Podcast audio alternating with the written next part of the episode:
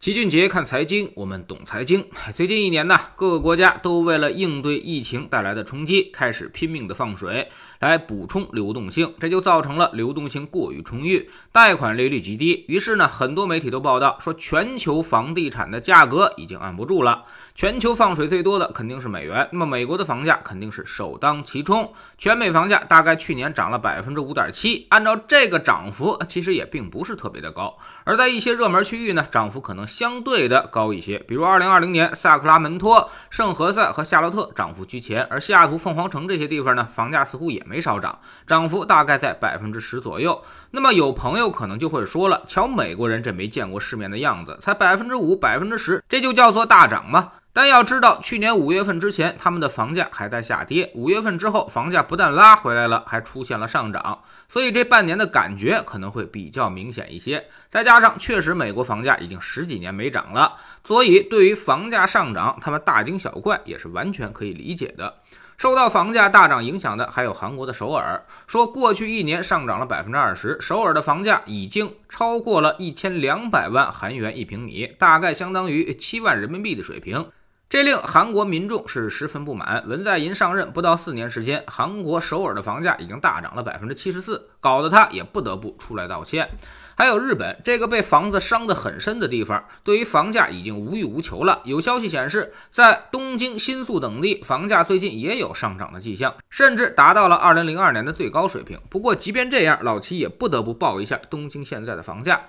东京首都圈的面积其实跟北京市算上远郊区县的面积差不太多，一个是一点三万平方公里，一个是一点六万平方公里。东京圈的平均房价只相当于人民币两到三万元一平米，而北京大家也都知道，现在平均怎么着也得五到六万了，最远的远郊区县也得三万以上。所以这么一比，你就觉得它很奇怪了。人家赚着四倍的工资，房价只有我们的一半，但是消费它又特别的贵，吃碗面都要七八十。但是呢，其实东京也不总是这样。至少九十年代初的时候，那时候的房价比现在贵多了。也就是说，现在可能连最高峰的三分之一都没有。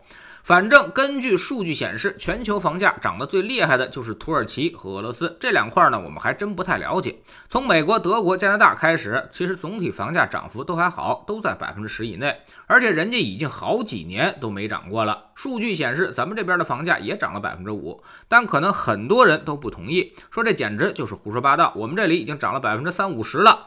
这是很可能的，因为中国实在是太大了，而且从去年开始，其实就是跌得多，涨得少，只有不超过二十个城市的房价还在上涨，其他大部分城市其实都在下跌了，有的跌得还挺惨烈的，所以综合来看，百分之五应该差不太多。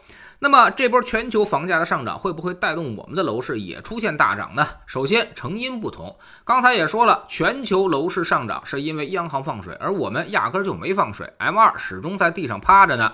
有点经营贷违规进入楼市，现在也在拼命的追回。第二呢，就是状态不同，人家很久都没涨了，从资产均值回归的角度来说，也该让人家涨涨了。虽然房产不是一个好的投资品，但它起码应该还能起到长期跑赢通胀、保值的作用。所以被压抑的太久了，就会有反弹。而我们则完全相反，我们的房地产周期一直都在天上飘着，之前连续上涨，甚至上涨过快，所以没有均值回归的需求。如果要有，也是向下的。第三呢，就是态度不同，其他国家都希望房地产成为经济复苏的拉动力。借着房地产带动建筑、建材、家电、汽车，从而带动全行业的复苏。但我们现在却在严防死守，房地产已经没有拉动经济的动力了。监管高层甚至已经多次表示，房地产现在它就是灰犀牛。第四呢，就是利率不同，其他国家的贷款利率极低，而我们这边其实反而对房地产在加息了。现在的房贷利率还要上浮百分之十到二十，而且各大银行全都在收紧房地产贷款，这其实反而是在去杠杆了。第五就是价。格不同，人家涨了半天，也就相当于我们二三线楼市水平，赚着人家六分之一到四分之一的工资，买着人家两倍价格的房子，你觉得合理吗？说北京、上海、深圳是国际化的大都市，那么纽约、洛杉矶、东京、伦敦、首尔呢？难道就不是了吗？所以，我们跟世界的趋势完全不同，不用过于担心这波全球房价影响我们。就好比说，您都是班上学习倒数第一了，还担心别人成绩下滑影响你的学习吗？用王老师那句话说得好，你那学习还有下降的空间吗？从现在政策上来看，对于房地产简直就是露头就打，谁涨得快就政策加码，特别是对于重点城市，所以未来肯定是一个逐渐政策加码的过程。今年最大的特点就是金融端开始出现拐点，所以房地产短期熄火的可能性是非常大的。如果你不是刚需、非买房不可的那种，可以租房等等看，投资就尽量不要考虑了。未来还能继续上涨的城市应该不超过二十个，而且年度涨幅也不会很大。现在再去投资房产，就跟春节前哭着喊着要买基金的人差不太多，都属于是高位接盘。还是那句话，抱团取暖、一致性预期的东西，在有人承担损失之前，那么一切价格其实都是虚假的。知识星球秦俊杰的粉丝群里面，我们每个交易日都有投资的课程。昨天呢，我们站在宏观的角度上说了一下，别听别人瞎逼逼，今年绝不会爆发大的通胀。这轮经济周期在年终的时候就将发生拐点，你感觉到物价上涨的时候，其实它已经是价格到顶了，感觉滞后于现实一个周期，而股市又提前反映现实半个周期，所以你用感觉去指导投资，那永远是赶不上点的，你的感觉全部都是错的，甚至完全相反。这波顺周期的行情，去年我们其实就已经开始布局了，但那时候没人相信。而现在你们都相信通胀了，老齐却要通知你，基本上顺周期的机会结束了。我们总说投资没风险，没文化才有风险。学点投资的真本事，从下载知识星球找齐俊杰的粉丝群开始。新进来的朋友可以先看《星球置顶三》，我们之前讲过的重要内容和几个风险低但收益很高的资产配置方案都在这里面。